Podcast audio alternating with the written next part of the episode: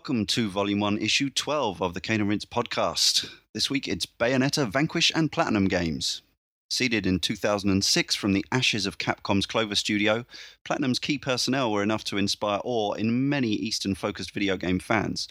Their initial releases, Mad World on the Wii and Infinite Space for DS, disappointed and confused, respectively, before their first product for the Xbox 360 and PS3 garnered a coveted 10 out of 10 in UK's Edge magazine. Please note, spoilers are highly likely. Joining me, Leon Cox, this week on Cane and Rinse. It's welcome back, Tony Atkins. Hello, I'm back. He's back. Back, yeah. And next week, hopefully. All being well. And the week after, yeah. Oh, yeah. Uh, and Josh Garrity also back. Hello. Hello. And uh, return of Darren Foreman, Good evening, wonderful friends. the one with the mental accent. Uh, very briefly, before we start, uh, I was um, I had a conversation with someone on the internet who shall remain nameless, who I play words with friends with, who uh, was convinced that last time you were on, Darren, you opened with "What's up, niggas." you know me, I'm a complete racist at the best of times. That's what I said. I said he's known he's known as a as a hard right, but in fact, what you'd said is "Howdy, amigos." Yeah, I mean, it's quite easy to confuse those two, you know. Still, Yeah. still quite racist. Yeah, they're, very, they're actually quite similar on meaning, you know. Yeah, yeah, yeah. Uh, so yeah, hi, hi to the, he who shall not be named. Uh, so Bayonetta then. It came out in October 2000 and, uh, 2009 in Japan. We had to wait three months everywhere else until January 2010. It is, of course, directed by Hideki Kamiya, famous for Resident Evil 2 and Resident Evil 0, Beautiful Joe, Okami, and more. Um, this was a day one purchase for me. Uh, I was aware of the Edge 10. Not, you know, not that I agree with all of those, but it normally means something that's at least worth worthy of attention. As at this point there had been only about six or eight or something like that in the magazine's 17-year history. Uh, I was a fan of Devil May Cry, and obviously this was looking like some kind of twisted spiritual successor to DMC. Um, but obviously, it had current gen PS3 and 360 graphics, although I, I, I am aware that the 360 version is widely regarded as the one to get if you have the choice, due to a slight murkiness present on the PS3. Uh, rushed out and bought it, and yeah, I, I, I I absolutely worshipped it from the minute I started playing it. Uh, I totally understood the 10 out of 10 review. I did feel it defined an echelon in terms of responsive action games, but also had this incredibly strong audio visual appeal, um, as well as lots of fan service to general video games, nods to Capcom and Sega. A um, couple of missteps, the motorbike level being probably the most controversial Too long. too long. The Mm. Space Harrier level less so. Um, but overall, I played this uh, through more than once and uh, kept playing it to unlock more and more stuff. And uh, I never quite did the thousand points. I know uh, our friend James Midgemeister Perkins um, did that. And Tony, me, did you? yeah. And you, you did it as I well did, yeah. fair play. Um, but I was at the stage of repeatedly playing certain levels. Uh, there's a there's a, a a button a secret button combination to super fast skip cutscenes, which as brilliant as they are, when you're playing these levels over and over and over again, you don't need to watch them every time. Um, and once you've played the, the game through a couple of times, you'll be finding yourself jumping in and out of levels just to uh, accrue halos, which are uh, a lot like, and I'm sure it's deliberate, uh, Sonic's rings in sort of audio visual sense. And uh, to farm, basically farming halos to buy more and more stuff, um, both consumables, lollipops, and uh, what else is there? I can't remember now. Various other items that you sort of fuse together to make different power ups Yeah, different combinations of weapons and stuff. different combos. Yeah. And yeah, and the main thing is that you can buy more and more uh, weapons and costumes and everything else to make the game more and more fun. So, uh, who else? Did everyone buy this the minute it came out? Hit the streets? Yeah, I did. Um, based on the positive press that it was getting um, out of Japan and from people like Edge and so forth, and I was a big. Fa- I'm a big fan of the like character action style game like Devil May Cry and God of War. So it was looking like it was going to be something right up my street, and it was. I think it's uh, brilliant. Uh, we were talking about um, how certain games over time decrease or increase in value when you look back at them. Yeah. And I feel Bayonetta has really increased in value in my mind as I've um, as the years have gone. Well, year Yeah. has gone by. Uh, it's almost Um, two years now, really, isn't it? Really? Think Oh, about it. Well, God. yeah, it was January 2010. We're one month away from January 2012. So, Oh, but God, yes, right, um, yeah. I, I agree entirely. I my current uh, my copy is currently out on loan to uh, our editor Jay Taylor. Uh, but so today I was um, reduced to watching sections of it on video, but it gave me that shit-eating grin all over again, and I was desperate to play it. Uh, at the, while I was watching it, just thinking, "Oh my god, this game just lives so fondly in my memory." So yeah, I agree, hundred percent. Darren, were you so quick up on, on the uh, uptake of it? Because I wasn't. Yeah, I did. I mean, obviously, I'm into my action games, and And your Japanese stylistics. yeah, that as well. Um, also, there was the fact that Play were doing the Climax Edition for free if you, possibly if you pre-ordered it or just the a limited run at the start. And I got my hands on one of those. So yeah, I picked it up quite quickly. So I'm I'm the complete opposite to all three of you then. I remember nagging you, Tony, Yeah. about not playing it on Twitter. So I mean, th- this is one of the the, the weird, uh, not the only cir- has, uh, occasion this has happened, but um, I saw the Edge ten out of ten, and at the time I was like, oh my god, Edge gave this a ten out of ten. Like, wow, it must be something really truly special. Yeah, we should say it wasn't actually, you know, it was anticipated, but it wasn't. I Yeah, it wasn't before that. that. People were like thinking, "All right, okay, here's another one of those Japanese action games that will probably be a bit like Devil May Cry, and it'll be good, but it won't be, you know, it won't be anything to set the world on fire." Yeah, and and you know whether you like the magazine or not, I think every time the Edge gives out a ten out of ten, I do not. Well, maybe, but you know, it, it garners a lot of publicity around it because you know they, they tend to be pretty strict on their scores. Um, so when I saw that, I was like, this, you know, clearly I need to check this out. Um, at the same time, um, Platinum released a, a demo for Bayonetta. Um, I played it and really didn't get on with it at all. Uh, it, well, I was at that point then saying, well, you know, clearly Edge have no idea what they're talking about. This is ridiculous. And this game just it's so over the top. I can't get my head around it. Um, and you know, once again, was fairly like, meh, pretty dismissive it. And I, there was a, a fair big group of people who was doing that because you know, for all the love and praise that we saw on Twitter, you know, we always felt like, oh, you got to have some sort of balance. We played the demo, we know how this pans out, right? Um, Mm. yet that praise didn't go away for the year. Um, I kept kind of questioning people like, really, is it that good? Is it that good? Should I be playing it for the end of year consideration type stuff?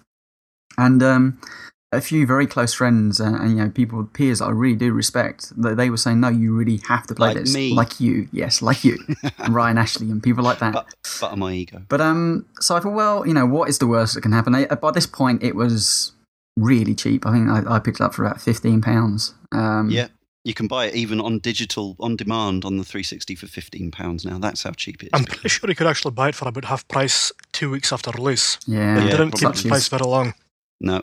So I picked it up and thought, well, what's the worst can happen? And and I played it. It was the Christmas period. I remember just like I had a bit of time off over Christmas, and um, for about five days, I played Bayonetta through five times.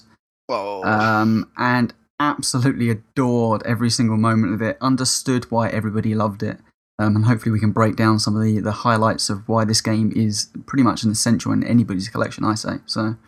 Yes, was late late to it, but Ah, it didn't do any it, any harm. It was really. not diminished. No. Far from it. Darren, uh, were you anticipating this? Obviously, you've, you've said that you're, you're not somebody who uh, particularly cares what Edge or does or doesn't think, um, but you'd have had this on your radar as a fan of Japanese character action games, presumably. Pretty much. I mean, the DMC pedigree didn't really necessarily mean that I was going to enjoy this game. hmm Um, for instance, Devil May Cry 1, I played it through and I never really enjoyed it that much. Yeah. Devil May Cry 2, less said about that, the better. Yeah. Devil May Cry 3, loved it. Yeah. I could go into a lot of reasons why, but um, I just really thoroughly enjoyed my time in the game.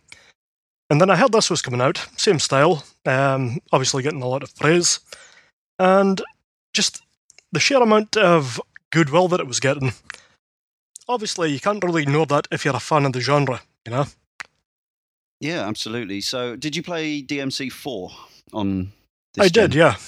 And what that widely seems to be. I never played it, but um, I, I really enjoyed DMC three as you did. Although I never got, no doubt, I never got as good at it as you did. But um, DMC four seemed to be met with uh, a moderate response. It- but you I know, think in the- moderate is a very good way to describe it. It's not Yeah. a car crash, but No. uh, there's no spark of brilliance in it either. it's no DMC two. Uh, But it's no DMC3 Oh, either. definitely not. Yeah. no, But I mean, Uh, th- but this would be a reason. Is I I didn't go into this game because I've never really been a huge fan of those you know character action, well over the top action games. You know, I I was okay with stuff like God of War, but DMC it just I could never get my head around the combo system, and thus Yeah. it seemed quite alien to me. Um, so that, that's probably one of the reasons when I tried the demo, it's like, oh great, and I won these combo action driven games, yay! And I had played DM, DMC4 and I got about halfway through that game, but that was really hard. I found that game very, very hard to get through, Mm. and, and I never completed it. Yeah, and I mean, halfway through, you get to control of Dante again, who's.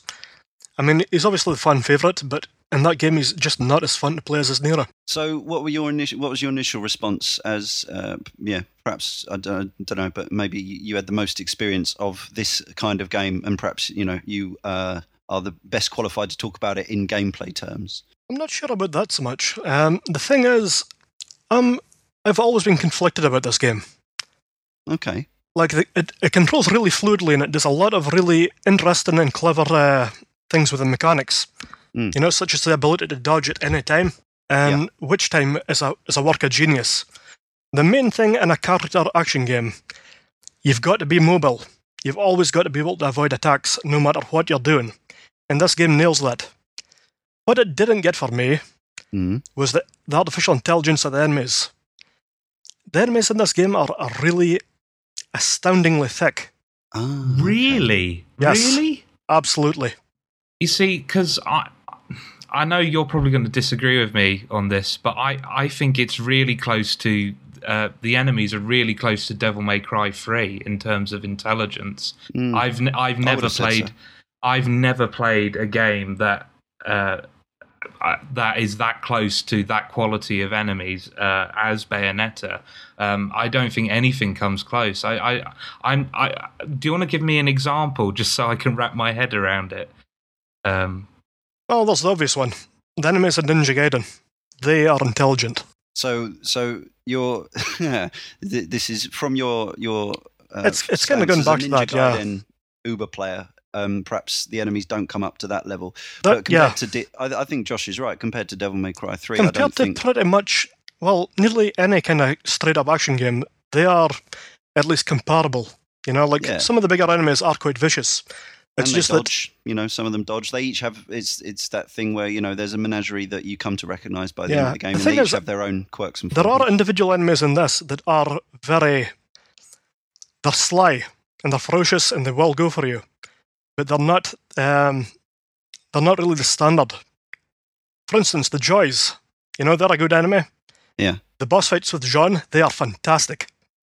You know, she is the closest thing to being an actual, genuine thinking threat in this game that I found. Yeah, and but actually, the I mean, isn't that that makes perfect sense? Actually, throughout in the cutscenes and the little lots of little moments, the enemies are portrayed as really they're just stupid demons, and and they're they are actually. Uh, I was I wanted to say that visually, I think the enemy design is my favorite in any Superb, game ever yeah. of its type. The the monsters, the bosses in particular, but The visual design even- is excellent, yes. even even the everyday monsters look stunning. Um, but there's often cutscenes where the the enemies are made to Bayonetta basically dances around and makes them look really fucking stupid. You know, literally bloodies their noses in, in on occasion. The torture attacks. They, they tend to the enemies tend to have stunned dazed looks looked looks on their faces, whereas as you say, her fights with Jeanne, who is her witch witchy sister, um, and has a comparable skill level what about the fight with uh, Doppelganger Demon uh, Bayonetta? That's that's quite close, isn't it? Was she? Yeah, that's that's another good example. Um, Hmm. As I said, I mean, it's not just that every enemy was stupid. It's just that a lot of the cannon for are are they're there to combo, and I would just prefer it if every enemy was a little bit more intelligent, a little bit more vicious. It's that's just a personal thing, though, you know. Yeah, I think so. The, yeah. the thing is, it is a very combo based game. It's the, the the fun in this is really beating the living shit out of an enemy. Yeah. To excessive levels of violence. Yeah, using your favorite loadout, um, which increases the more you play. You end up with more and more uh, customizable kit depending on which shoes you prefer, which weapon See, you prefer. I, I don't see it as an intelligence thing. I see it more of a, a way to build up a combo. You, you like any good game or certainly any good combo driven game, you have the cannon fodder that are there purely, um, in this case, to build up your, your bar to you know to unleash better witch time or whatever. Um, but it, it's to do more about once again crowd controllers because some of those bigger guys, although yeah they may be lumbering towards you, but they have that fear of one or two hits and you will die. Um, so you know, you're you're beaten against the smaller guys to you know uh, lead yourself into a better position to be able to deal with the big guys. But I, I can I can kind of understand where your intelligence is coming from because they don't necessarily dodge out the way you'd expect them to. But I, I think that's more of a gameplay mechanic rather than um, just bad AI programming. That's the thing. I mean, I'm not saying that it was unintentional. I mean, you do as as you said, combo-driven game. There is a difference between a combo-driven action game and what I class as more a straight-up action game, where the enemies are.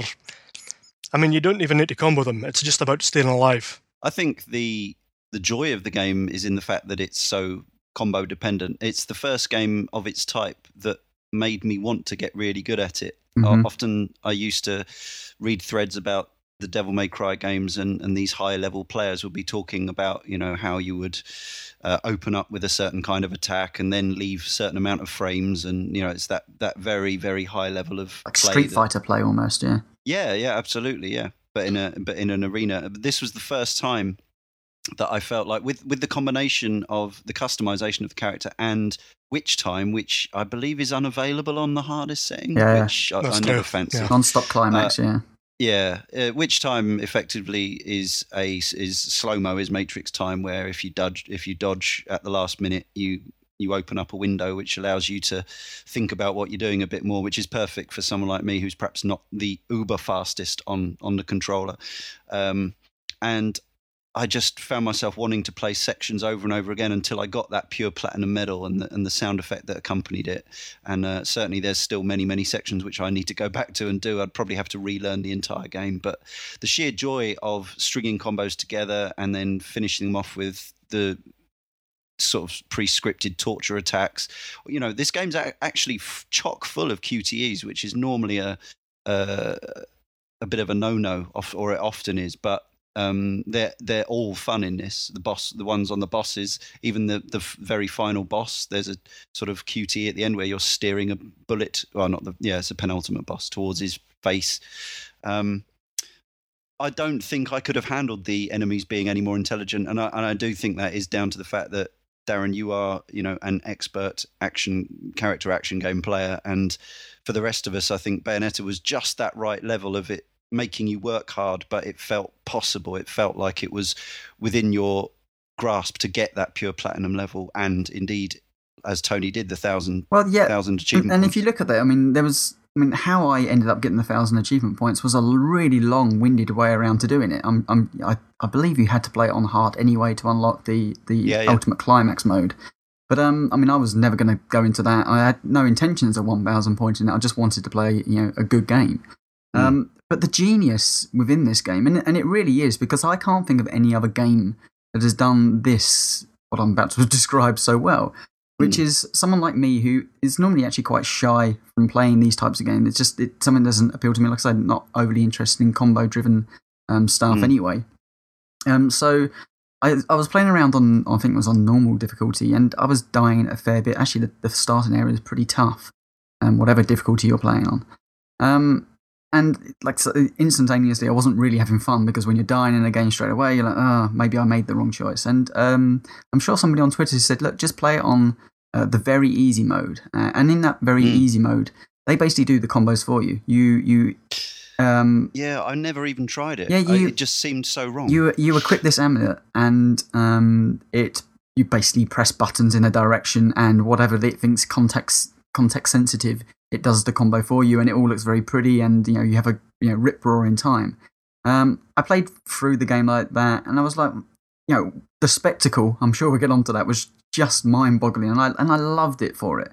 But I felt But really it a little dull. and, exactly, I felt really quite Yeah. empty by the end because I was like, I should be able to do, but the game's not massively long. Um, so I, I bumped it up onto um, normal and played through it. And you know, I'd already seen the combos. I understood how the, the mechanics of the systems work. So um, I started learning them, you know, one by one, knowing which weapons I wanted to use because it's got a great um, kind of new game plus throughout this game. Um, and with that, I got I beat the game again on normal, and then I was like, well, you know what? I'm I'm going to give it a go on hard, and there we go. That I was I was taking these things down on hard, and um, if I talk a little bit for a second about how the the new game plus works, because I think most people Mm. should experience it.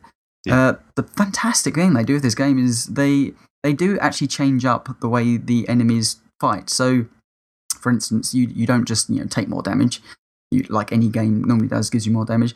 A, a lot of the enemies they start phasing out. A lot of the cannon fodder enemies they don't actually spawn into the world at all. You end up with what I'd class as the medium, um, Yeah. medium to hard guys being the cannon fodder, and then the real tough hard guys that take you twenty minutes to take down being like the sub bosses, and then the really hard bosses appearing all over the place. Um, so it's got this great reward system once you, you're working your way through the skill levels. Um, and I beat it on hard, and I was like, I just so so impressed with myself that I'd managed to learn at last a combo-driven game. Um, Moved on to was it? Oh, is it Ultimate Climax? No, non-stop Infinite. climax. Non, Inf- Infinite Non-stop climax. infinite, infinite Non-stop. climax. ridiculous. I mean, it's clearly a, a play on the pun of words. too. Yes, yes. But um, It's quite a sexualized game. We may. yes, we will get on to that. yeah. But um, Um, and with that, they take away the witch time. Now, witch time is vital in this game. Um, Yeah. It's the whole game is based around dodge mechanics. Um, brilliantly so, because there's a risk reward to the dodge mechanics. The longer you wait, the, the you know the higher the reward with the um, the time you can spend into the dodge. So um, that it becomes a, almost a completely different game at that point because you know they take away the, your main ability, but you should have learnt the combos by then, um, and your skill set is pretty pretty high. So I did, yeah, manage to beat it. I think it was four times in five days over Christmas. Awesome. Um, but the, my point is, you know, for somebody like me who wasn't in, you know, inherently interested in a game like this, um, to win me over that far, it takes such a you know a, a talented team or a skill level to you know take somebody and guide them through this process, and and you know be willing to say, and this is what the Devil May Cry games never did, or many other games in the genre never did, which which was to say, you know what, it's okay to suck at this. Let's just you know have a rip roaring you know romp through the the title, and we'll teach you the mechanics as we go. Uh, Mm. And it does this better than pretty much any other game I've played, um, and it should be a highlight to pretty much anyone else. So, you know, that's that's my experience of why I think you know it's you know even you know somebody that's not interested in this title could probably actually play it just for the story if they wanted to. Yeah. Josh, what was your experience of actually playing it? How how far did you go with it into down the rabbit hole of learning? you know? Um, uh, I uh, normally don't bother with hard uh, hard modes and stuff like that, mainly because I, I'm not. I don't really care about achievements or trophies. I just want to experience the game the way the developers wanted me to. Uh-huh. So I tend to just play on normal. But I played it several times on normal because I really enjoyed it. Right. Um, for me, what I love about this game is just I think it's a masterclass in game design. Um, just like loads of little things, like um, just the way the enemies, the way they signal when they're about to attack. There's loads of things giving off a signal. Like there's a little light that shines, they give off a little squawky sound, and then they attack. It's enough so you know what's going to happen, but not enough so you have ages to think about it. They give you just enough time to react. Um, and it's great stuff like that. And um, I think Witch Time, as Darren said, is a work of genius. It makes combat so much fun. It gives you a chance to show off, which you can't normally do at normal speed. Um, I think the boss battles are possibly the best boss battles in any game I've Well, played. they're fun, yeah, for a start. Yeah. And God, for God's sake, every game from now on introduce checkpoints midway through boss battles. Yes. yeah. It's, I mean, uh, the final boss battle had a instant kill that would kill you in one hit, Yeah. but it wasn't frustrating because all I had to do is go back one life bar instead of five life bars, so it wasn't so bad. Yeah. Um, and I just think it was designed to to be as fun as possible. It was like Platinum was saying, on the whiteboard was like, what is fun? What? How can we make this genre as fun as possible? And I think they they succeeded. It also goes as far as stuff like the puzzles in the game. Um, a lot of them actually are to do with witch time, um, you know, say there's a beam of light that would come down to kill you and you jump out the way in time. Uh, and by doing that, it would open up a door. Um, there would Hmm. be multiple little areas you would have to do combos on, on walls and stuff. And, and what it was actually doing was teaching you how to play the game whilst actually solving a puzzle. So it wasn't, it, it felt, you know, completely in context of the game rather than like a normal puzzle within these things like, we'll go and find the key over there to open that door. It was all very much within context, your, your skill set, your moves. You didn't have to find anything, it was just there. So great. It's just great, you know, greatly designed. That's a terrible sentence, but yeah. Yeah, masterful. Massively Um, designed, yeah. Yeah, yeah. Um, so I guess uh, for some people, the aesthetic, the audiovisual side, are, while undeniably impressive, may be off-putting. Whether it be for either the fact that the enemies are, it's all it's all very outlandish, very surreal. Um, even if you admire on a technical level how much stuff it's throwing around at a very high frame rate, I think some people looking at the character design, the design of Bayonetta herself, um, maybe some of the NPCs, this very sort of crassly hypersexualized character who gets, you know, famously she shows more of her body off the better you're doing effectively uh, in that when you summon the the biggest of your friendly familiar demons who, who are made made out of your hair Mhm. um, you show more and more of your ass and tits off.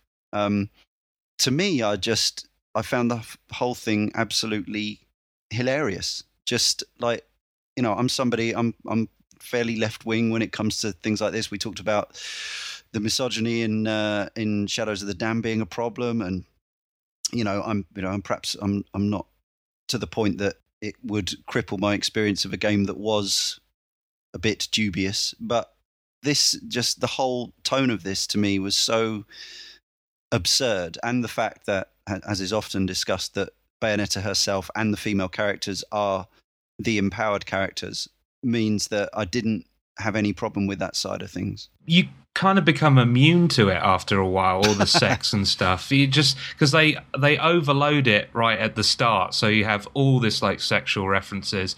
But after um after a while you just you're not paying attention to it anymore. But I, I, and you start sorry tony about, I think saying you become immune to it um, acknowledges that, that it's a problem, and I don't think it ever is a problem. I, I think there's a fine line between um, misogyny and, and not within games. You know, they haven't done a particularly great job in the past, that's for sure. Um, but I don't think it ever does because it makes it very, very clear that she is the, the mistress of this game. You know, she is in control of everybody. In fact, the weakest characters in these games are the humans. And you know, if anything, the the the well, say the humans, the men. Um, you can class whatever the angels men may be, but uh, you know, for instance, who plays the the, the human guy? God, he's uh, this Luka the squabbling, the weird, weird fat bald guy. At the oh start. danny devito look alike Yes, um Enzo. enzo yeah you know, he's yeah. the weakest one of all. You know, and, and technically he'd probably be one of the most powerful ones in, in, in the human universe because he has power and money. But uh, ultimately, he's just you know a, a sniveling. Uh, I don't know, just he can be he gets beaten around, but everybody gets beaten around by a Bayonetta. You know, her sexuality is used as a weapon, um, and not. I, I don't think it's min- misogynistic in really in any any way. I think it's a celebration of feminine, uh, femininity. I can't pronounce that word. yeah. It's a celebration of women in general. I mean, yes, Bayonetta's like incredibly sexualized, and that is maybe offensive, but she's also funny. She's also extremely powerful and independent. She's clearly intelligent. She knows what she's doing. She doesn't let her emotions get the better of her. She's in control. I think she's a far better role model than a lot of video game females. Well, Mm. and and the proof of that is that most of the people asking that you know this particular question were men on the internet. Um, when you actually went out there and looked, most of the women on the internet were saying, "At last, we have a, a female character that kicks ass." And you know she's actually interesting. She has a, a depth to her. Yes, sure, she gets a little bit raunchy on occasions, but she uses that as a weapon. Um, I know, you know, my wife in, you know, in particular thought it was hilarious.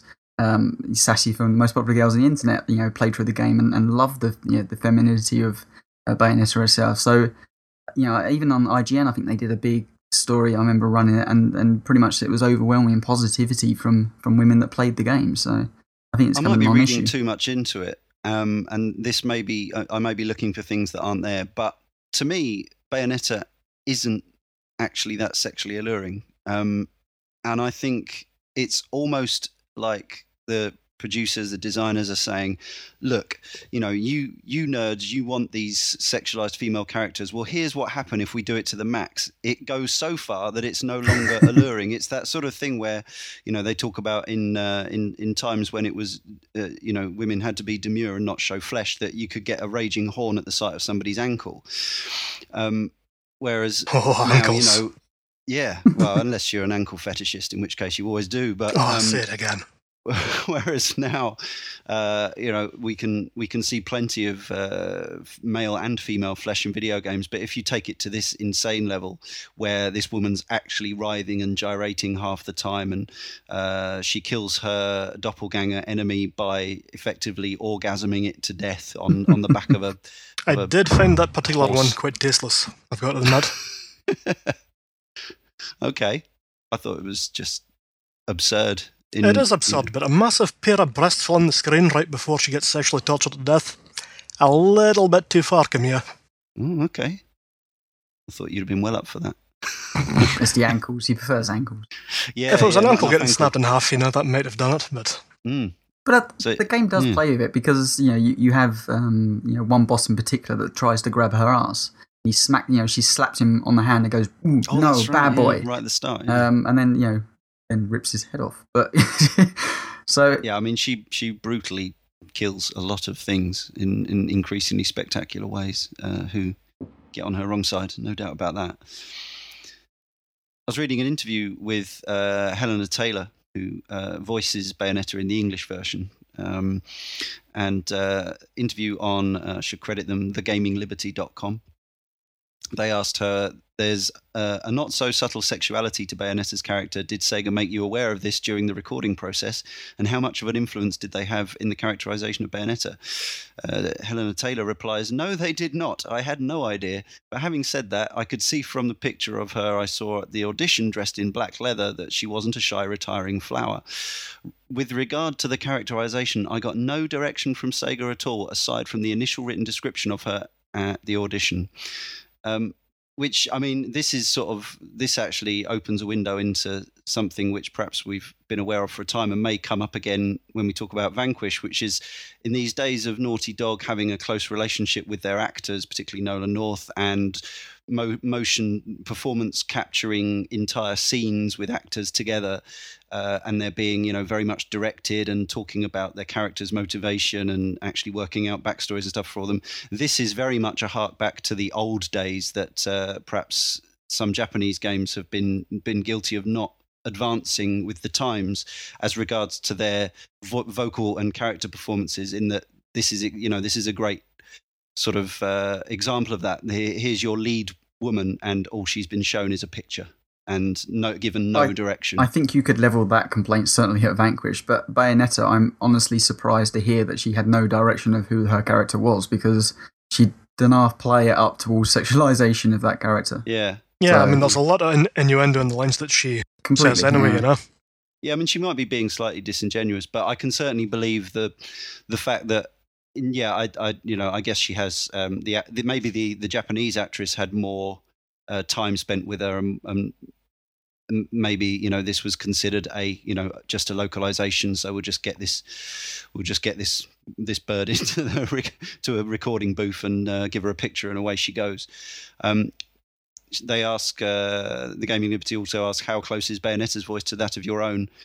She said, "It's not like my own at all, really. I decided that while she should speak in my own natural accent, as they wanted a Brit, I felt she needed a deeper, more authoritarian voice. So I lowered my voice an octave and also harshened her consonants and made them more plosive to make her voice a weapon.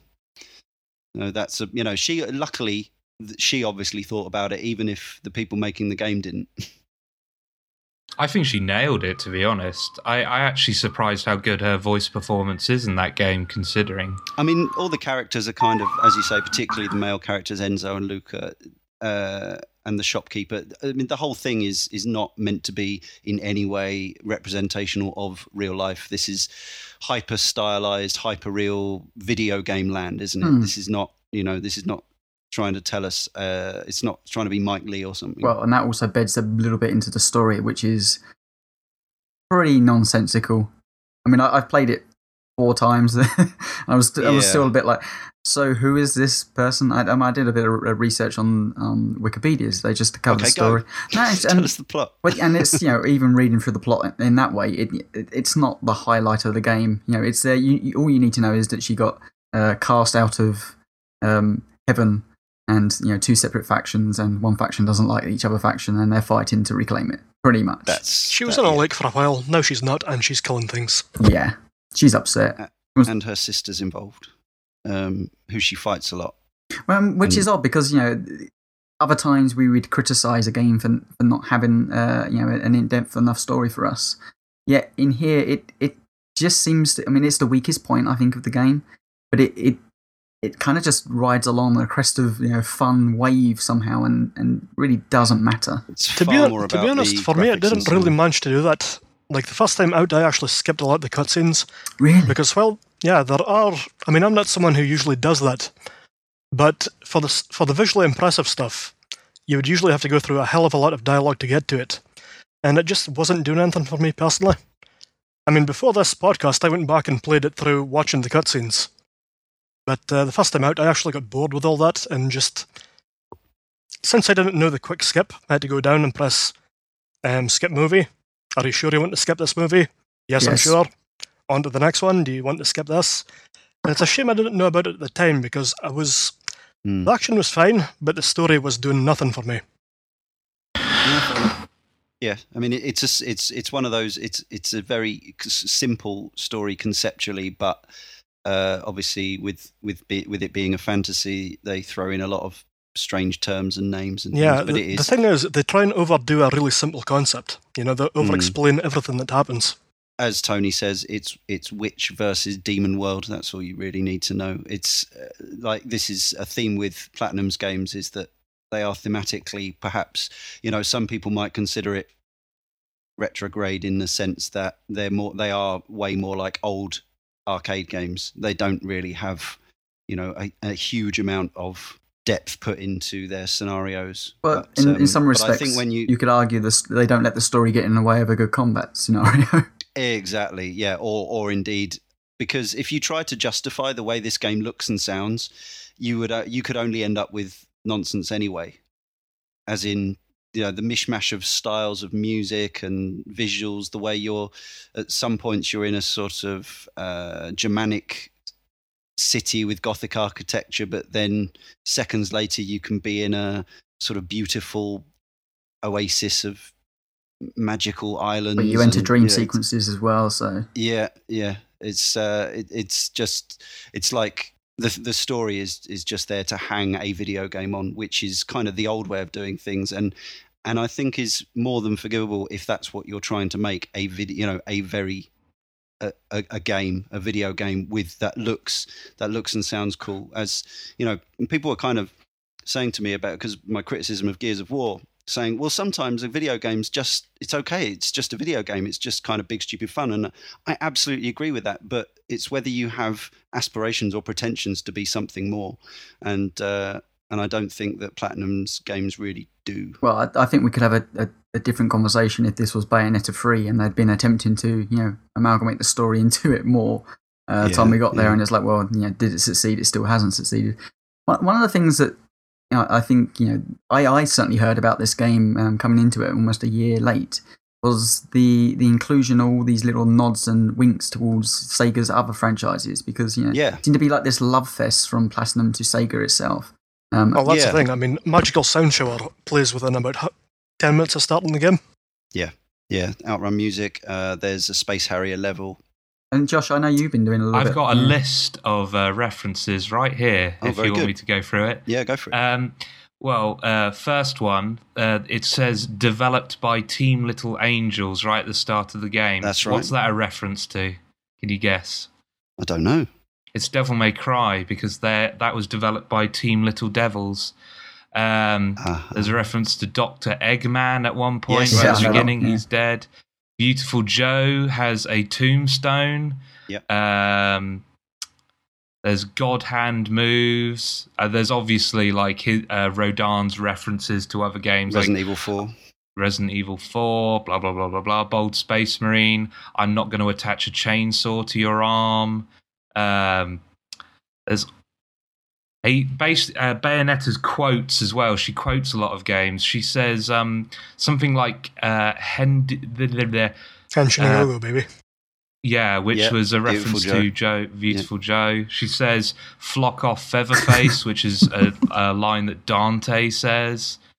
Also, I'm not. I could go on forever, but uh, I don't Yeah. want to waste any more it's time. it's uh, it is indeed uh, it's it's a, a massive tribute to to Sega and Capcom and and their own games and uh, I mean it, it feels like a yeah it it feels like more like a Capcom game just because its closest relative is Devil May Cry but all those all those uh, nods in it definitely do make it feel like a love letter to the medium in general which I guess is something that maybe elevates it in my mind as a an insanely passionate lover of video games. Well, and I, and I think that ultimately the cherry on top comes with the soundtrack. Yes, it's about time we talked about the soundtrack. So there are something like eight or nine composers credited Yes, on this yeah. game. Uh, there's a huge uh, breadth of music. Obviously, the one that people remember is uh, are the various versions of "Fly Me to the Moon," but actually, uh, and I know for some people that started to grate, uh, but never for me. I, st- I still get a buzz every time it kicks in. Ridiculous twee version of, of "Fly Me to the Moon,"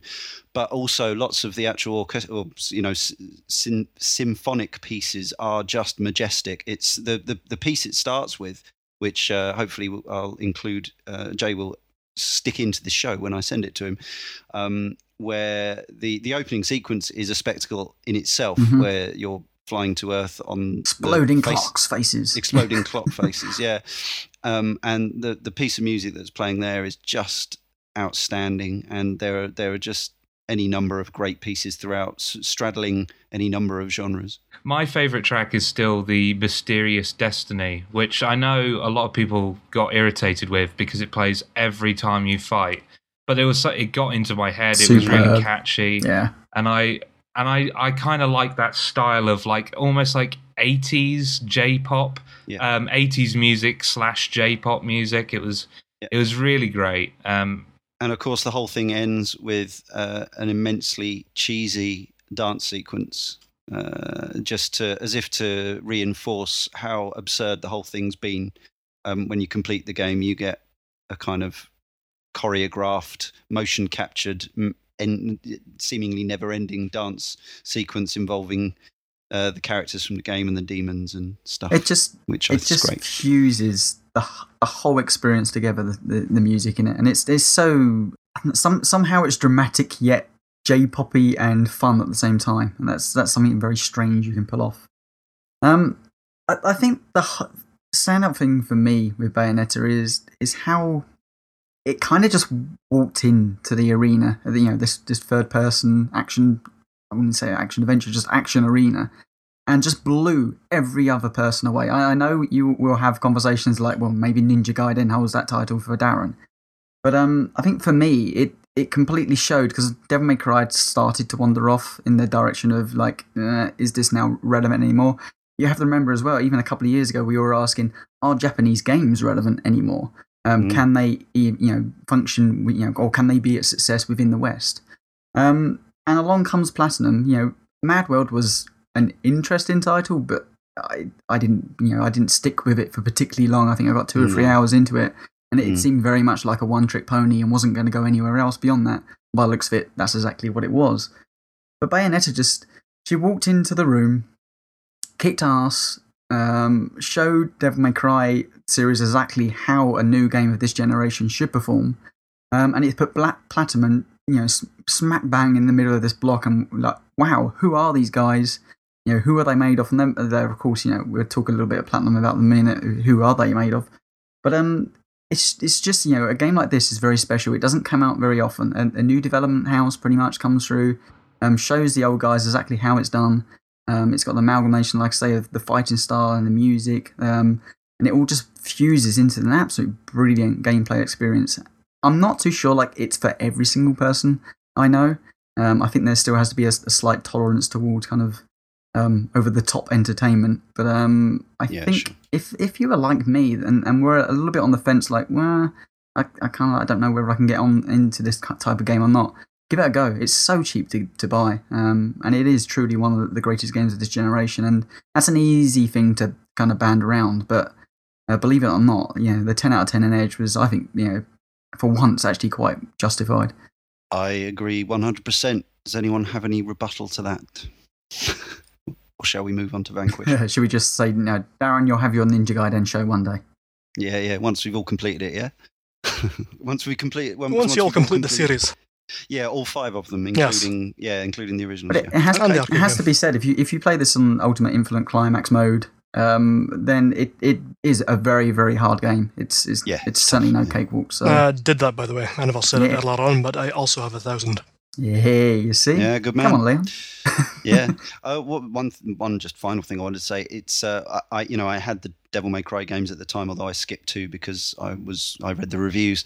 Um, but it's making me my love of Bayonetta is making me look forward very much to the HD re-release of, of the Mm. Devil May Cry games to play three special edition again and because devil uh, bayonetta has made me realize that i can you know even at my advanced years with my moderate abilities i can play these games because as long as you've got a basic amount of skill reactions hand-eye coordination you can through practice and knowledge of the game and understanding of a game system turn that into competent gameplay and you know so maybe i won't be always getting like grade c grade d on on a, on a sequence that was dull that was dull because you know i've managed to get you know pure platinums on some bits of bayonetta and that makes me think that maybe i could maybe i could do better on devil may cry 3 Yeah, I mean, I'll definitely be interested to see what you think of that when you go back to it.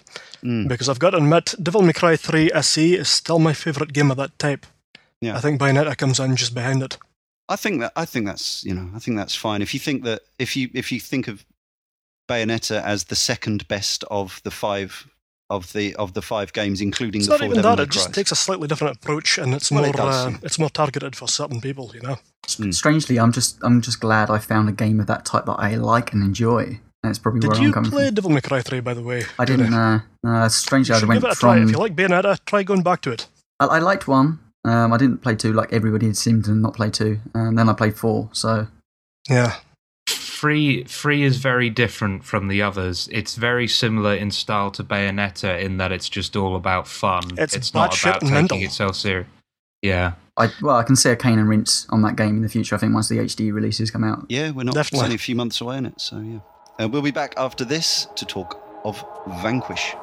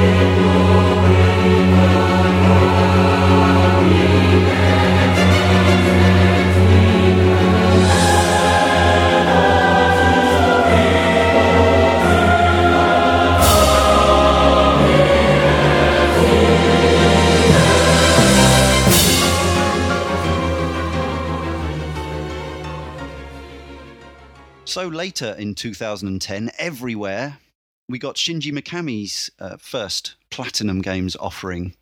Uh, he of Resident Evil 1 and 4 fame, um, P.N.03 and God Hand, two more niche titles. Sega again published, and it was a very fast paced third person over the shoulder action game, which looked perhaps to be courting the Western market a little more ostensibly. But having said that, you know, it's not like the Japanese have never been big on their action combat shooters with guys in spacesuits and big guns and da da da da da. So I only just played this. I uh, was in receipt of a, re- of a review copy at the time.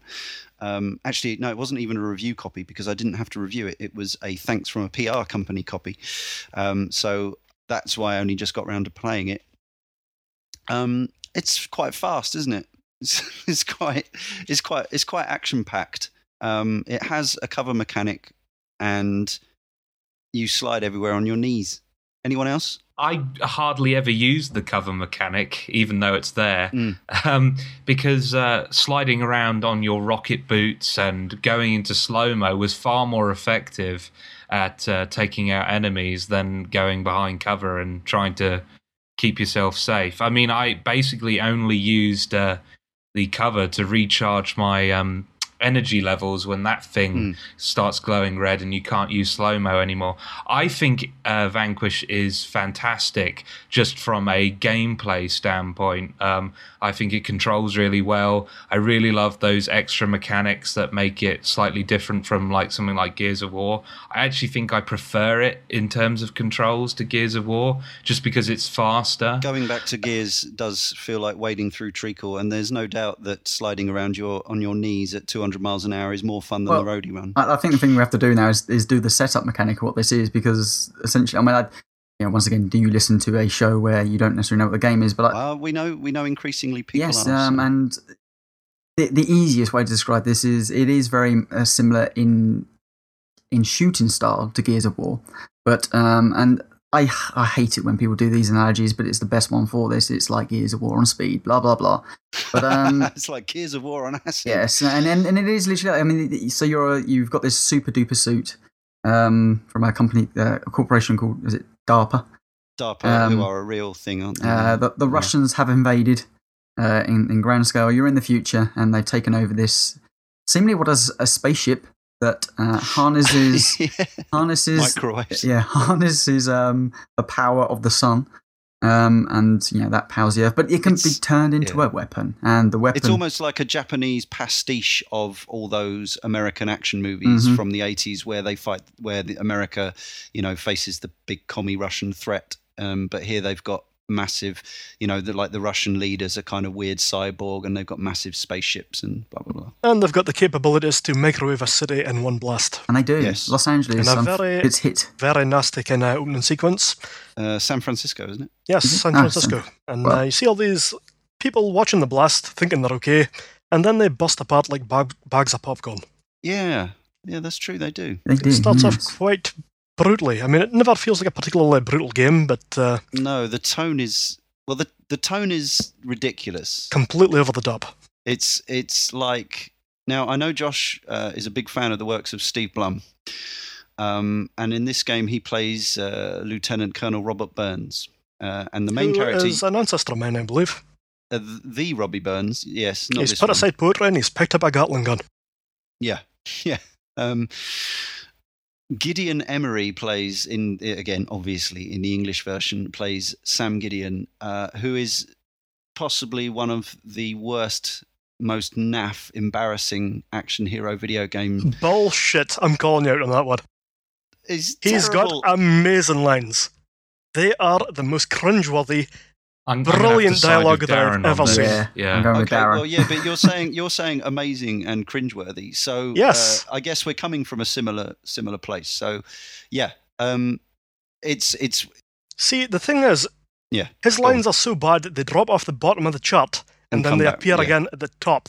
like Bayonetta's uh, sexism. Yeah, Yeah, I, I, I think But more um, manly. Vanquish is uh, Vanquish is just as dumb and just as ridiculous as Gears of War is, but I think it wears it on its sleeve a bit more Yeah, than well, Gears does. I, I think the problem is that at times you think it's trying to have a serious point about, you know, Really? Christ.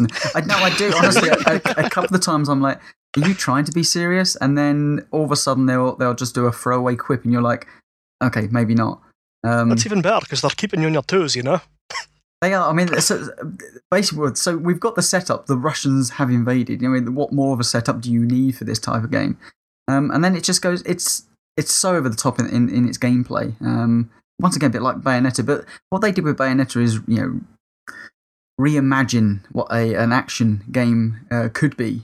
I Um, believe they did exactly the same with this. yeah, and there's and I think they they they've looked at Gears of War and they said, okay, well, you know, that's starting that that kind of third person shootery malarkey's starting to get a little bit stale. Let's see how we could just take this to the extreme, and and they do. And so the their their version of extreme is, um, I mean, the weapons are, are pretty okay standard to to a degree. I mean, you have rocket Yeah. launchers and, and There's a few- machine there's a guns few and shotguns. Yeah, Actually, Yeah, actually just- stopping there for a second. One of the really cool things about this game that's slightly underplayed, in my opinion, is that you've only technically got one gun. you have, yeah, and a It suit. transforms. Yeah. You've got, I think it's called the blade system, which uh, dynamically adapts to any gun that you come across and like takes its properties. That's right. It's really cool just to see it. I just wish they'd done a little bit more, Well, just to show off with it, you know. And there are there are some slightly more outlandish uh, alternative weapons. I mean, some of the ones you pick up, the sniper rifle, the the the, the shotgun, the uh, rocket launcher, they're all quite standard. But there is the um, the one Blade. that fires a load of lasers in the air. Yeah, there's there's one that fires a blade, and so there are some some more outlandish options. on, now, yeah. having played through on normal, I didn't fully explore the um, sort of what actually are the best loadouts. And because you upgrade, you need to choose which guns you're going to upgrade throughout the game. I mainly used a combination of the standard assault rifle, which is a great gun anyway, feels great to use, and the rocket launcher. So upgrading those two is pretty much good for any situation. But I was interested. I noticed there are some. There's like an achievement for killing multiple soldiers in one go with the lock-on laser. That's hard. you- yeah. yeah, you would need to upgrade that several times before you could uh, do it easily. Um, I was also wondering, I was going to ask, did anyone buy the DLC? The only one, I think there's one piece of DLC for Vanquish, the Tri Weapon Pack. And what I was wondering is, uh, now this being uh, a platinum game and a Japanese game and an arcade game in the old, in, in the new sense of the word, I suppose.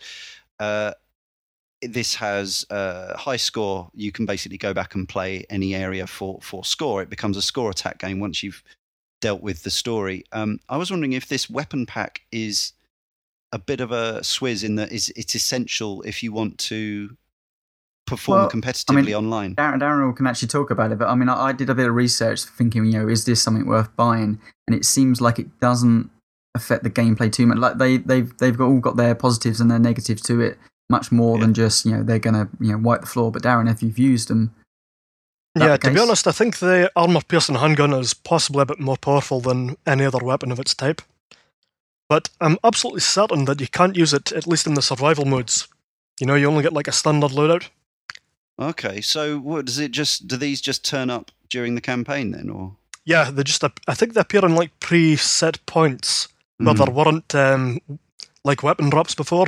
Oh, okay. Suddenly there are. That's- That's odd. I mean, it's not a very expensive piece of DLC, so it's very I mean- cheap, and I, you know, I mean, it didn't sell too well, so I just kind of bought it to try and throw some more, more money their way, you know. Fair enough. Yeah. But I- I yeah, do I, I, was just concerned that it would be one of those things that you'd really need it, but obviously you don't. So that's cool. I'm I'm totally cool. Yeah, I mean, I couldn't tell you for sure, but I doubt it would change it that much. No. yeah, that's what Cool. I read anyway. So I mean, what I was trying to get to then is that I, I think you know the setup, the story is batshit crazy um, and, and pretty nonsensical once again for a, a platinum experience. Um, but it, it it focuses it, all all its effort into the gameplay again, and Yeah. I I came when you know, I only played this this week, so you know once again late to the party on this one. Um, and I wasn't sure. I was. I, I played the demo a few months back and was like, "Yeah, you, you got a cool suit, and yeah, you slide around a bit." But meh. Once again, I, I should stop playing demos at this point. I, I, I realise this. We could we could do a show actually as a topic on why de- why Yeah. playing demos is wrong.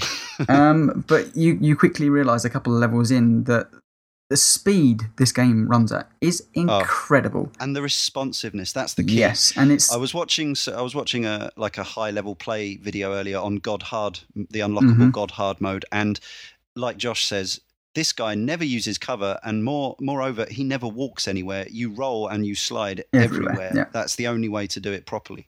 Sorry, can I just talk about some of the cool things you can do in the Yeah, game? Please Um, smoke a fag. That's cool. Uh, that's pretty cool, smoking a fag. It's not but kids, I like it's how you cool. can. Um, I, I like how I accidentally found ways that I could combine uh, abilities. Um, one of the moves you can do uh, when you're uh, you know in that full sprint is that you can run towards an enemy and kick them in the face Mm-hmm. Um, and i thought that was an effective enough move on its own. What i didn't know is that if you do that and then press the aim button while you're still in midair you'll go in slow mo so you can start shooting at the guy you just kicked Oh, as you fall nice. down to the floor.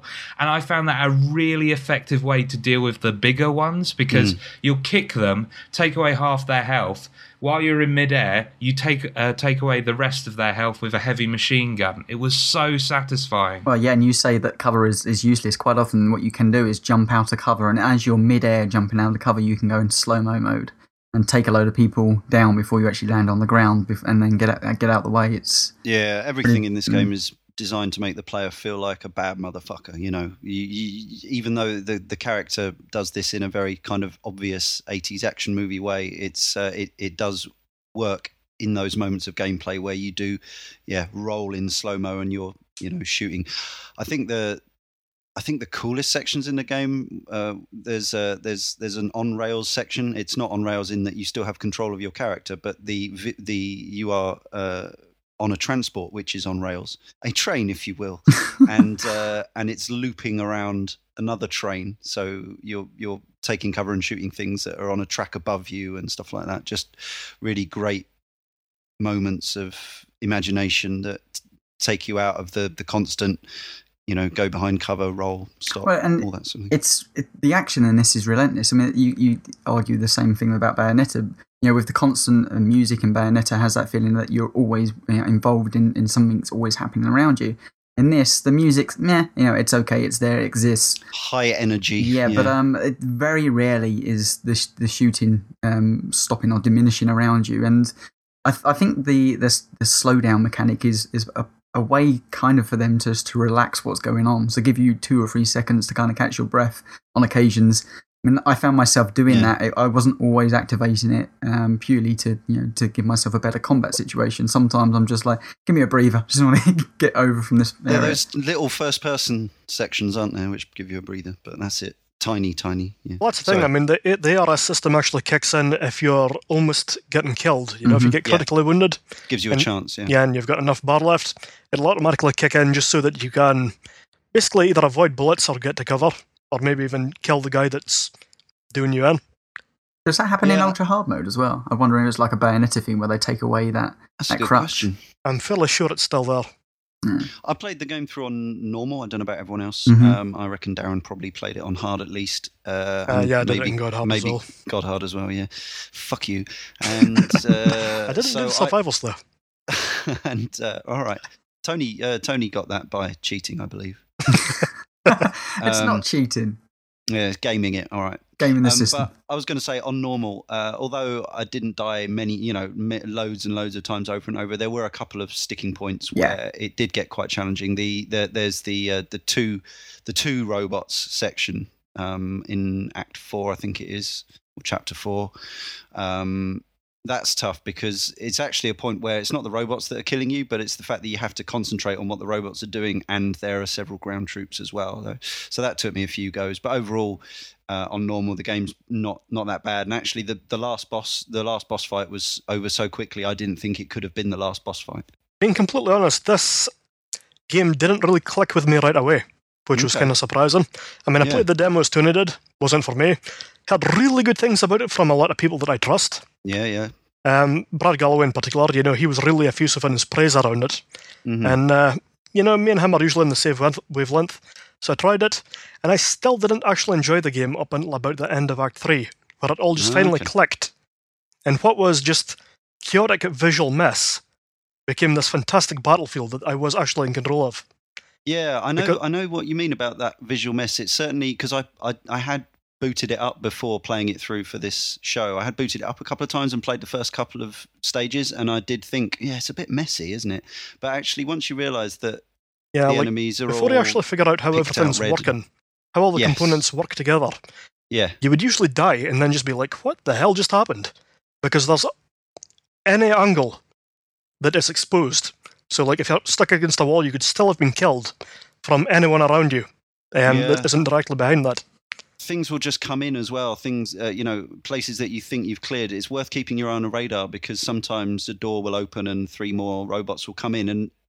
In themselves, like one standard robot enemy is not a problem, but three of them, when you're not in cover, is uh, very quickly a problem. I, I Yeah. while we're still talking about some of the, the more negative aspects of the game, I, for me, it repeats it. I mean, the game is quite short. I mean, I believe Yeah. you know if if you know what you're doing and you play on the easiest difficulty level, people are saying you can do it in less than three hours, which is you know, Yeah. ridiculous. But I mean, for me, I think it took five or six. Um, I sound like there's not a great deal in variation what you do throughout the entirety of the game. There's a lot of similarity in the shooting. Um, you know, it's not going to be a Halo experience where you know you, there's many angles you can attack a combat situation. Nine times out of ten, it's very much head Yeah. down, pretty I'm straight not, and narrow I'm not paths. entirely convinced about that. I mean, I Mm. played it in a fairly straightforward way. But um, one of the reasons that it was kind of repetitive for me was I approached every situation the same way. Hmm. And um, I'm curious to see how you, how you could approach them using different weapons or coming at it from different angles, you know? I get Mm. the feeling you could play it in a way that feels repetitive. But at the same time, But I time, do get the feeling that there would be variety if you choose to like explore that variety. Oh, I, I agree with that, and you know, I've seen the YouTube videos where people are doing the challenge mode, which is incredibly hard by the sounds of it, um, where they're throwing um, EMP grenades, you know, one one step or two steps in front of where you think, well, why are they throwing it that there? It's because they've learnt the patterns of stuff. I think it can be very rewarding, but just the things like the bosses. I mean, there's there's about three, four different bosses throughout the entirety of the game, and they reuse those bosses five or six Mm. times. Um, you know, and the game's not particularly long, so they, they tend to pop up, you know, more of, of frequent appearances than you would expect them to do so. Uh, although definitely the bosses are fun. Um, Yeah, they are, it's and and they're you know, and they're pretty spectacular. Uh, the you know the amount of stuff that's moving around, and and again at that you know they obviously at Platinum they they insist on a very high frame rate. You know, I think this is 30 frames, but It is for Feels like- frames. yeah, I, I like the uh, boss that kind of dismantles it, where it breaks itself apart and then That's a reforms really it. cool boss. And you have to fight, Yeah. you know. Obviously, it's got And the then, of glowy course, red spot, but The second time you fight them, there's also a really nice, uh, basically a bunch of robots giving themselves some Brilliant. color by like dancing to music. yeah, I love scene. that bit. Yeah, Yeah. that Like so I thought funny. I'd come across a secret area when I seen Mhm. that, and Yeah. it's actually in the main path. Yeah, it is. Yeah, no, it's I've, just uh, really cool. I recorded it on my uh, on my phone as well because I was like, "Is this is this?" And it turns out because you know, to explain the the scene itself, you you've been fighting these you know what are called cannon fodder bosses throughout the entirety of this game, and, and close to the end, you wander into this room, and uh, they're, they're they're having a little dance. They're they're boogieing away to this great big beatbox in the room, and they're doing like twists and twirls and moonwalker Yeah. style dancing. You're like, what the hell? And yeah, you- totally I, you I watched that you- for at least five minutes, and I then I felt like a bastard yeah. when I killed them. And I was like, well, how close? You can actually walk right up to them, and, and not until you Oh, stand really? in the middle um, do they, they they take offence to. But what actually happens? Yeah, it's a spoiler, but you know you should know this by now. The beatbox, I, I believe, turns into the boss itself. That's that's the actual. Um, if you actually look at the scene, he turns into the the thing that you know basically chases you around. That boss. To be honest, I, I think I missed that. Yeah. So did I. I missed I, that I detail. read um, that that is the actual case. So Yeah. Are you sure? I thought it turned into a because boss. I swear I killed that what, thing. the It could come up from the wreckage because that boss is repairing itself and yeah, it does. uh, Yeah. basically Um, forming itself with a lot of crap around it, you know? We'll get emails. Yeah, It's all right. That's best further uh, investigation, to be honest. But it, it's just that it's a charm. It's a real charming scene, and kind of you know, It it's, it's so light-hearted, and you're like, you know, I nothing but respect for these guys. When uh, you Yeah. know, when the developer does that, you know, and again, that comes back to the the idea. The thing that keeps coming to mind uh, for me is that this is it's kind of like a modern Contra. Now, obviously, we've we had Hard Corps: Uprising this year, which is like Which is fantastic, by the way. yeah, it's a great game. It's it's a contemporary Contra. It plays just like Contra did back in the day. However, if arcade games had stayed in the position that they were and being made by Yeah. Japanese uh, with increasingly large budgets and Basically, and if, they, if they were keeping pace with uh, console development, I would think. yeah, this you know, you think about Outrigger, Sega's sort of first-person shooter Yeah, I came remember to that. the Dreamcast. This is this is that kind of thing. This is like an '80s, '90s arcade game turned into a full retail console release, and it has all the same tropes of those games. Ridiculous uh, plot about yeah what it's about we've already discussed and ludicrous cutesy moments within loads of carnage and tonally it's all over the place so one minute you've got people being exploded by, by microwaves and the next minute you've got cheesy gags with a with a guy flicking cigarettes at enemies and things like this it it's it's kind of how like playing in my head when I was playing Contra games in the 80s and early 90s I guess this is where I thought video games would end up.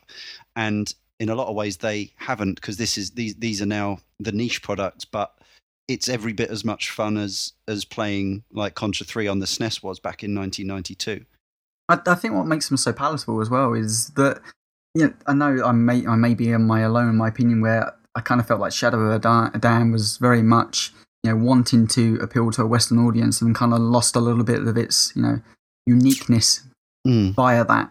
Um, I think for me anyway, both these you know both Bayonetta um, and Vanquish. They are just what they are. They they're proud to be Japanese. I mean, the the reason proud to be video games yeah, proud to be well. video games, proud to be from the West, but at the same time, um, they entice a Western audience because they're fantastic, because they're just great experiences Fun. and, and video games. Like there's there's certain I think Vanquish more so than Bayonetta. I think there's there's more nods to a Western audience within that that formula, but you know they they Especially don't in the aim- dialogue. Yeah, my, yeah, as cheesy as it is. Um, but they, they don't they don't seem to just you know target themselves directly at the Western audience. They're just say, look, if you want to be a part of this, come along and be a part of it because it's fun over here. you'll have a good time Um, yeah. You know, and so few games get that. Um, and I, for me as well, Vanquish, I, both Vanquish and Bayonetta, and it seems to be like a, a platinum um, trait at this point. Although you know we'll sort of see with the upcoming games, is that they they just deal with um, they have this like effortless effortless style to them.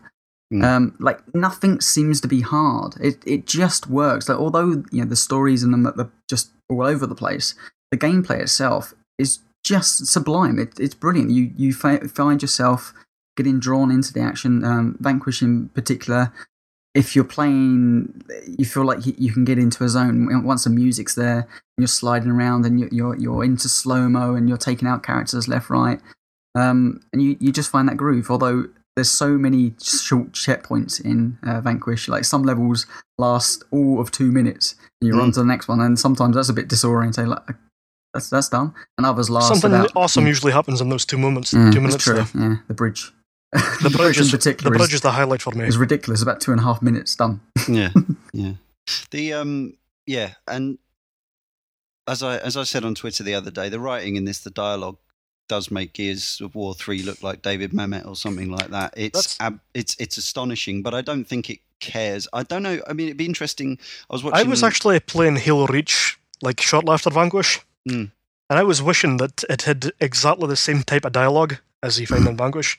Because it yeah what rather than have the portentous sort of semi pseudo serious Halo Reach is really up its own backside from a dialogue and story Yes. standpoint. yeah yeah yeah unless they you've just read the said- novels Unless you're into the universe, yeah. If they just said screw it, you know, let's uh, try and have fun with this. I Yeah. think aye, and uh, not only did this, did they say let's have fun with this, but they hired the most inept screenwriter they could find. the entire game would have just been it's a surreal. throwback to you know the sort of Resident Evils of of of the 90s where you know voice voice performances were first becoming more of a thing and in Japanese games they didn't necessarily get people who interestingly though uh, like um, one thing that filled me with um, perhaps uh, an irrational amount of pleasure was the fact that right, one of my favorite things as a kid was the uh, 60s Batman TV series the, the very camp one and uh, looking up who played uh, president, the president of the USA in this, President Elizabeth Winters. It's, She was a uh, it's bitch. Lee Meriwether, uh, who was Catwoman in the in the '60s Batman TV series, and the the face is modelled on her as well, which is just brilliant for me. and all of us, I'm sure. I would love to let the the, uh, the Halo Reach comment slip, but I, I think they're entirely different games. I, I think if you slow, are. It's not. I'm. I'm not being entirely serious there, but I just think that it would have been fantastic as a sort of like a crazy off kilter idea that I had. Maybe that's a future a future option is you can choose the tone to your games. So you could have like either a you could have a, either camp uh, stupid action movie or portentous serious. See, that that would actually be quite cool. I mean, it's kind of like that Star Wars thing where uh, was it Jar Jar Binks had all his lines cut out and like replaced with subtitles, Yeah, the fan edit sort of thing. Yeah. Yeah. and uh, instead of just being like this comedy bullshit, it was actually interesting dialogue apparently. Apparently, Hard to believe, but yeah, I've not seen it. So. I, I, Neither I, I. So I think the the problem I found with um, Vanquish it it does come close to throwaway fun. Um, Yeah. I enjoyed my experience with it. I'm probably am going to attempt to go through it again on hard um, for the achievements at the very least. Um, but it, you know, if we bring into comparison something like um, Halo, for instance, it I don't think it has the depth of, of combat, like you know, coming up against characters and, and you know sussing what to do. It, it's there, but it, I don't think it's particularly that deep. I would watch. I would before you say that. I would watch some high level play. I've seen videos some, because, yeah. It's Yeah, I mean it. It you know, it's obviously it's by its nature it's repetitive, but I mean that's it's no more a valid thing than saying like a football game is repetitive. You're just playing football over. But I, I wonder whether or- that high level play is barred, barred out of you know someone like me. That I mean, I I, I I got there with Bayonetta, so maybe that's just you know a, a rubbish statement. But I, d- I don't think it does have the depth of Bayonetta, say for example. Yeah. But I Mm. think that the you know the, the the option to go back like it's it's a game that now I've finished it i'm not thinking right i'm going to trade that in because i can think about just dipping into it from time to time to to go for the challenges Darren, and the how- high how- school has it got like a new game plus? Do you take over weapon upgrades and stuff like that? And you go for hard mode? I don't think so. No, I'm pretty sure it's Ah, start no, from it scratch every time. Actually, I, I did like the I- It's got a really unique upgrade um, weapon. Um, I aspect didn't like the upgrade system, Really? but I- on you go. No, I what, hated what is weird it. with it Yeah. is that you can pick up an upgrade. So the up, you, there- there's two types of upgrades. So the standard upgrade is this green thing on the ground you pick up, and it upgrades your gun one one whole spec. That's that's fine. one Uh, notch that was okay. Yeah. Um, the other type of upgrades are you you pick up a gun, and if you've got um, maximum amount of bullets in your gun, then it upgrades it a proportion. So I think you normally have to pick up three ammos to make an upgrade. That's how it normally works. So via that, if you enjoy playing with a particular gun, then you're very unlikely to get that up, that gun upgraded because you're always using the ammo within that gun. So what you have to do is use other guns pick up the weapon, pick up the ammo for the, the gun that you're not actually using to upgrade the guns that you want to use. It's kind of batshit crazy. Um, I, I, That, that, that, You that was just named entirely the exactly problem for why I don't like it. Exactly, because you want to use the guns that you like using. You want them to upgrade as you're using them, and you're forced to use guns exactly. Yeah. that either they're not as powerful, or even more importantly, they just might not be as fun for you. So it's kind of restricting your ability to have fun with the arsenal that's presented to you from the outset of the game. What, what I started to do, I was I was upgrading the, the assault rifle and then using the heavy most of the time, and then once you know, then I'd swap between those and have a shotgun, and I just I focused on one weapon at a time, kind of, then have three of the other ones I want to use in the future in the remaining slots. Yeah, it was an interesting experiment. Some people might have liked that, but um, it just wasn't for me. I'd certainly topped out my uh, assault rifle long before the end of the game, and it was pretty damn powerful. So as I said, by that point, I was just divvying up upgrades between the other weapons Mm-hmm. as I found them, and and yeah, it worked okay, but it was never, it wasn't a super clear system. It wasn't always that, you know, it wasn't obvious what you were going to do to your gun, or or yeah, and you could just mistime mistime the firing of one missile. Say of your rocket launcher just before you could have got another upgrade, Yeah. but no, you couldn't get one. Stuff like that. So yeah, not not the best system, not the not the strongest aspect of the game, but certainly not a game breaker. Speaking about the weapons in the game, how much times did you guys actually use the cigarettes? Oh, ne- never, only for fun, twice. Neither did I, and I think that was another aspect of the game that they could have at least made more obvious, because I went through most of the game not even knowing about them. It gives you a tooltip on the loading screen. That's it. That's the only. Yeah, the And I'm pretty sure it's a random tooltip as well. Yeah, it is. Yeah. I mean, the thing Yeah. is, like, I got to a point in the game where I flicked out a cigarette completely by accident, and all the enemies, since they're not human, you know, they go by heat signatures. They were like, "Holy shit, it's a cigarette! Kill it!" Yeah, yeah. and they completely ignored me, and I destroyed them. I think that the game should possibly have introduced you to a a little bit more of what Sam Gideon can actually do. Yeah, there's a lot of uh, sort of very obvious smoking of cigarettes in cutscenes, but that doesn't translate in your mind to, uh, oh yeah, this could be a really handy game. Just looks for really cool. Exactly, Yeah. you know, and there are moments where using it correctly will completely leave you free to just decimate the enemies. Yeah, it's an interesting one, but yes, as you say, it's not particularly well communicated to the player, arguably. what did you Yeah. guys think of the setting as well? Like as we said, it's not based. Uh, it's not on Earth. Uh, it's. I a think it may have been a over little bit one note, but it was a beautiful note.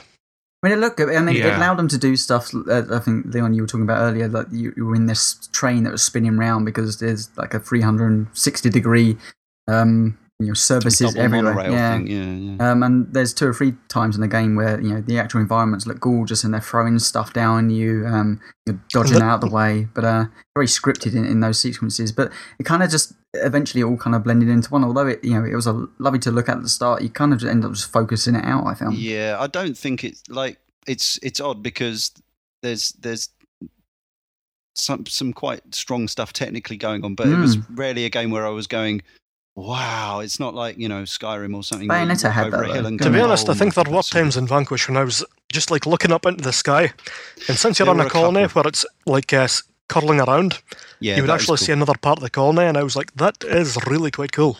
I think for me, it's just that everything in the environment doesn't have much personality. Hmm. It's kind of just that generic, like sci fi look.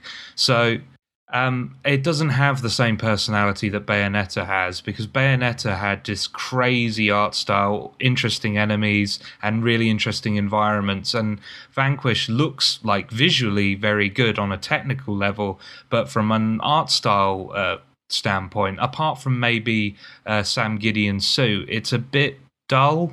It's also a bit grainy. I found as well, a little bit washed out. I didn't find it dull. It just, it's just that a lot of it did kind of blend together, you know.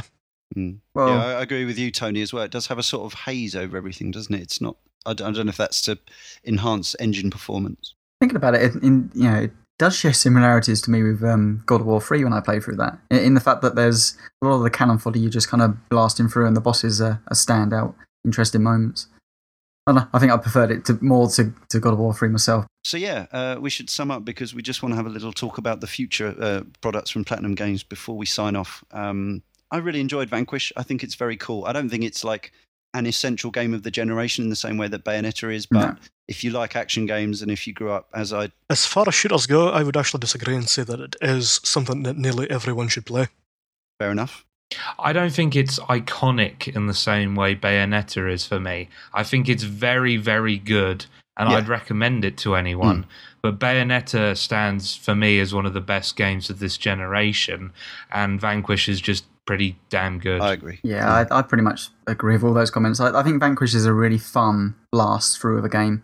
Um, and also very cheap now, as we say. Yeah, very Another much so. And, and I think it is, you know, like Darren said, I think it probably is a game that you should play, even if you play on, you know, once again, whatever the easy, easiest difficulty is, um, just just to experience. But I don't think it's as as interesting as Bayonetta was. Um, although you know, slightly different teams within Platinum worked on these on these Uh, properties. well, absolutely. It's, Um, it's uh, yeah, Mikami, not Kamiya. So then, next up from uh, Platinum Games, we have just a month away or so uh, the next game from Masaki Yamanaka, who was uh, the main man on MadWorld, as I understand it. Uh, this is another game in their uh, is it a five game deal with Sega? Um, perhaps the fifth one. I'm not sure. Uh, don't know the It must be because um, they did MadWorld and Infinite Infinite. yeah thing, whatever. which apparently is just crazily. I know in, in the news the last couple of days they're saying that they want to extend that deal with Sega as well. So I would, clear I would hope so yeah. because they, they match they marry up very well. These kinds Also, I'm of pretty sure that Bayonetta is owned by Sega as an IP. cool. Yeah, I mean, the, you know, this, these are exactly the kinds of games that Sega should be publishing because they they tie in so well to the kind of games that Sega used to make in their heyday. at long last, they've been they've yeah. been searching for a development like Platinum, and this Yeah. should be all internal Sega. Really, exactly what they were good at. So. Yeah. So Anarchy Reigns is a brawler, uh, um, multi-character. There have been an 11 characters announced so far, but um, although it does have the odd gun in it, they're very limited in ammo, and effectively it's an arena combat game, but it's fisticuffs. So I suppose its closest relative, somewhere between Streets of Rage and Virtual On. I heard I heard comparisons to SpikeOut as well. Oh, SpikeOut. Yeah, good call. Yeah. Um, I got to play a, a bit of this game at Eurogamer. Oh, very good. and and um, I was quite impressed by it. I don't think it has, in terms of combat, the level of depth and complexity that something like Bayonetta has. That could be a problem Um, given the type of game that it is. yeah, that I was about to say, like in a multiplayer I'm wondering uh, about arena. depth. That's looking at it today on, on video. I'm thinking, is this going to last with anyone? Yeah, I mean the thing is, fighting games, Yeah. and I'd assume that these arena combat games would rely on accessibility and depth. I think it's very accessible. I think there's depth there if you want to explore it. Um, and I think each character um, that they have available to you is very different in terms of style and the way they move. Yeah. But I don't think it's not going to be like Street Fighter. I don't think.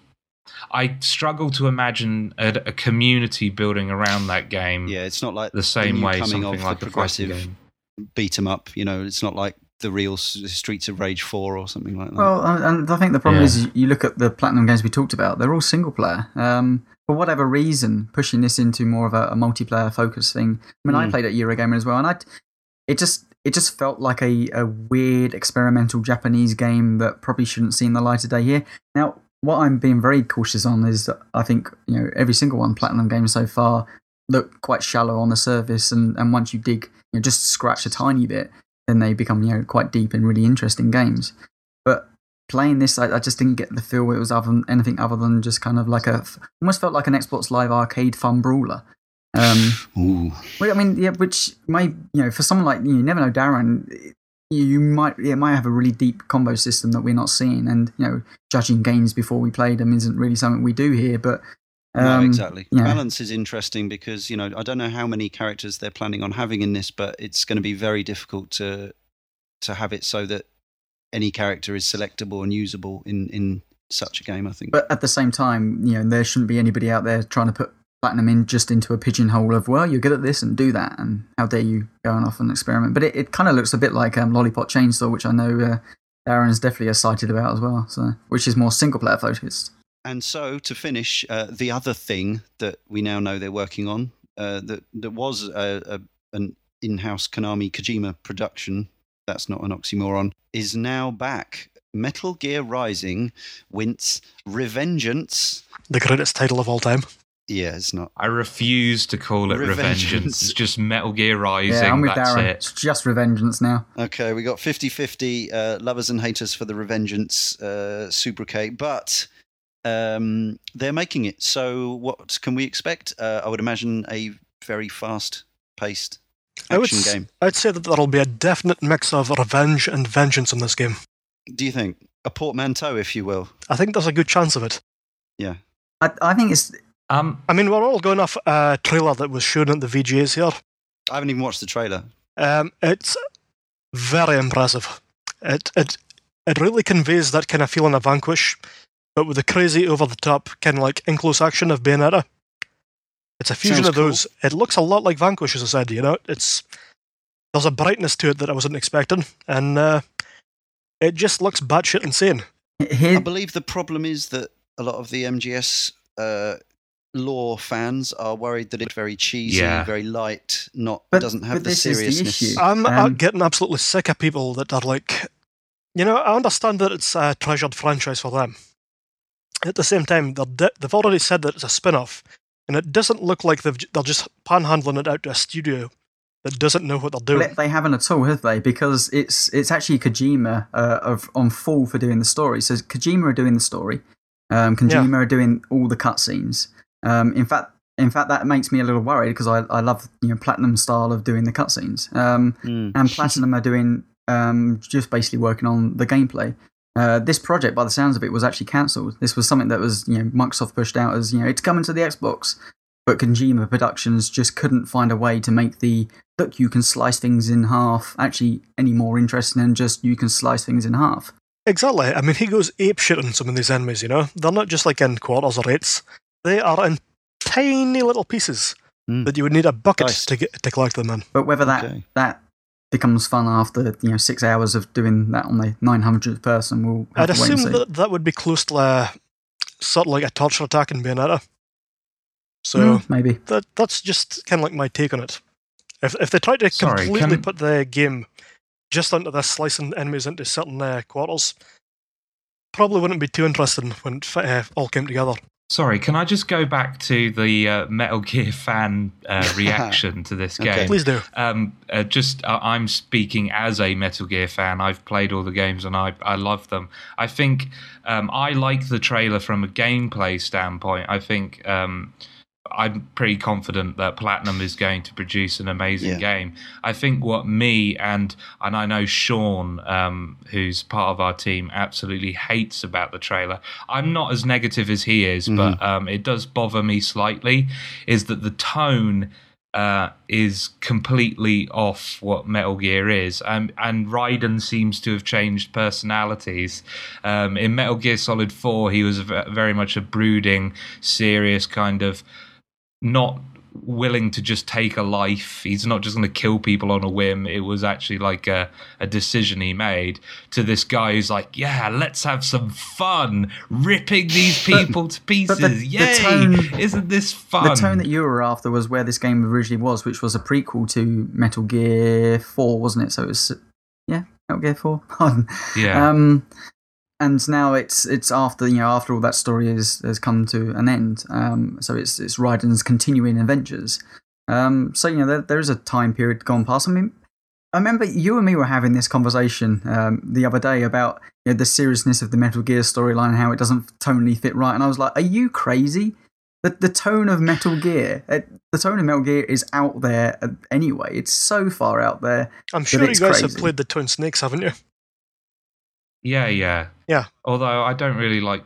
I I don't think the cutscenes in Twin Snakes reflects the uh, the rest of the series. I don't think though. Kojima's a big fan of the Twin Snakes either, is he? Apparently not, but uh, I kind of liked them. You know, I thought they were an interesting take on it. now that we know that Kojima Productions are the one actually handling the storyline themselves, you know, they, they can't blame Platinum if this title goes off the rails because That's true. ultimately they're, you know, uh, Kojima already said that he's, you know, he's involved in it and he's pushing it and he's, he's doing the story stuff. So, you know, it's, it, quite frankly, I've never been the biggest fan of some of the gameplay mechanics that Metal Gear have produced. Um, I've always thought the story itself was kind of more entertaining than the actual gameplay. So if they can marry those two together, then, you know, I, I think I'm going to be quite happy with this title. I, I mean, th- I think early Metal Gears, if they could uh, kind of get those uh, first those storyline beats together, Yeah. I think that this, this the series was stronger um, at storytelling near the start than towards the end, when it started to really waffle. You didn't play you know. Metal Gear Solid 3 then, did you? I did, yes. Did you play I've Met- played the entire lot, and that's I've the got them best all. Um, story wise. This is not the Metal Gear Solid show. we could do that show, yeah. Uh, we may or may not visit Metal Gear Solid in the future. Um, Okay, let's get back to Revengeance then. Revengeance. No, well, well, we're kind of out of time. Um, what, so- what I will want to say, though, is Yeah. I, I love the history of where um, Platinum Games have come from. They're, I mean, they're, they're all basically employees of Clover Studios, which, for whatever reason, Capcom decided to fold that studio up. For responsible for games like Okami and Beautiful Joe and God Hand. because they didn't sell because they're too niche, you know. And as much as they were critically lauded and adored by the fans, uh, they weren't commercially that viable. Yet Bayonetta um, sold was it around one and a half million copies, and I think Vanquish is a million seller as well. So Mhm. maybe they just needed the time or better product. I don't know, better publisher. I think uh, that, maybe. you know there's something to be said. Like I, I love all those Team Clover games that you mentioned, absolutely. Um, but I think there's something to be said that Vanquish and Bayonetta are more marketable than some of Clover's output.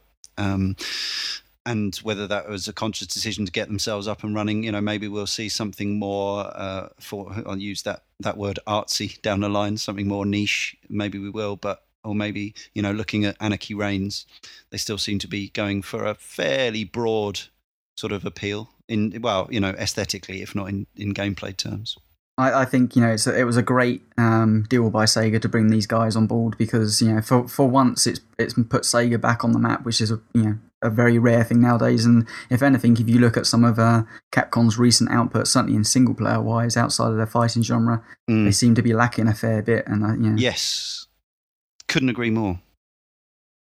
So, as ever, our blog is at caneandrinse.com. There's new stuff going up there all the time. Today, an article from James Carter, who you've heard on this show, about well, effectively, it's talking about why we're not doing a Game of the Year list or show here at Cane and Rinse. Worth a read that. Uh, we are part of the Character Select Network. If you want to continue the chat from the show, uh, come over to the forums. That's at characterselect.net forum. And of course, if you want to talk to us more personally on a you know, quick, quick basis, then Twitter, and you can be found at Cane and Rinse. You can email us if you like, caneandrinse at gmail.com, and you can like our Facebook page, which is facebook.com slash caneandrinse. And if you would love to leave us, or if you'd like to subscribe to us, we hope that you do on iTunes, uh, leave us a review and a rating, are very welcome. In fact, we were just perusing those today, Leon, and uh, having discussions about three star reviews and five star reviews, and yeah, but they're all, all welcome. So. Absolutely, yeah. Um, and you know, some people have said that uh, they're not so keen on the format because they don't want to listen to every show. But that's kind of the thing. We don't Mhm. mind if you don't listen to every show. I mean, by all means, you know, if you don't want to stay subscribed, we're certainly not going to hold a gun to your head. But if you do stay subscribed, you might want to play these games in the future and then come back and revisit the show. Something like Vanquish, I you know, there's no such things as spoilers in Vanquish. I don't think we didn't Yeah, tell you the think end, I don't think Um, we spoiled either. but hopefully we at all. whetted your appetite to actually uh, try out a game. So Yeah, yeah, that seems to be uh, that seems to be in a lot of cases what what the show's doing. So that's all good, getting Mhm. people to play stuff that they might not have done otherwise. Uh, so that's all from me, Leon Cox. Thanks again to Tony Atkins and Joshua Garrity and Darren Foreman. We'll be back in a week with a podcast all about one game that is Battlefield 3. So if you're playing the play along with Cane and Rinse game, you might want to get the single player done, or you might not want to bother. Anyway, until then, goodbye.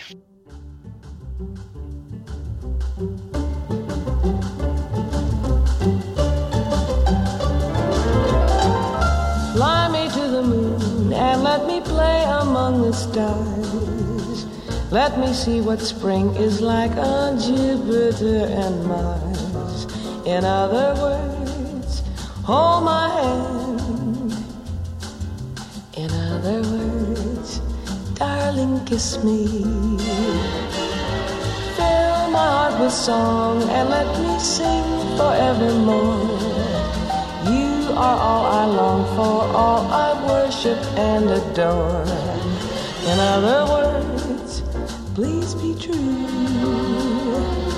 In other words, I love you.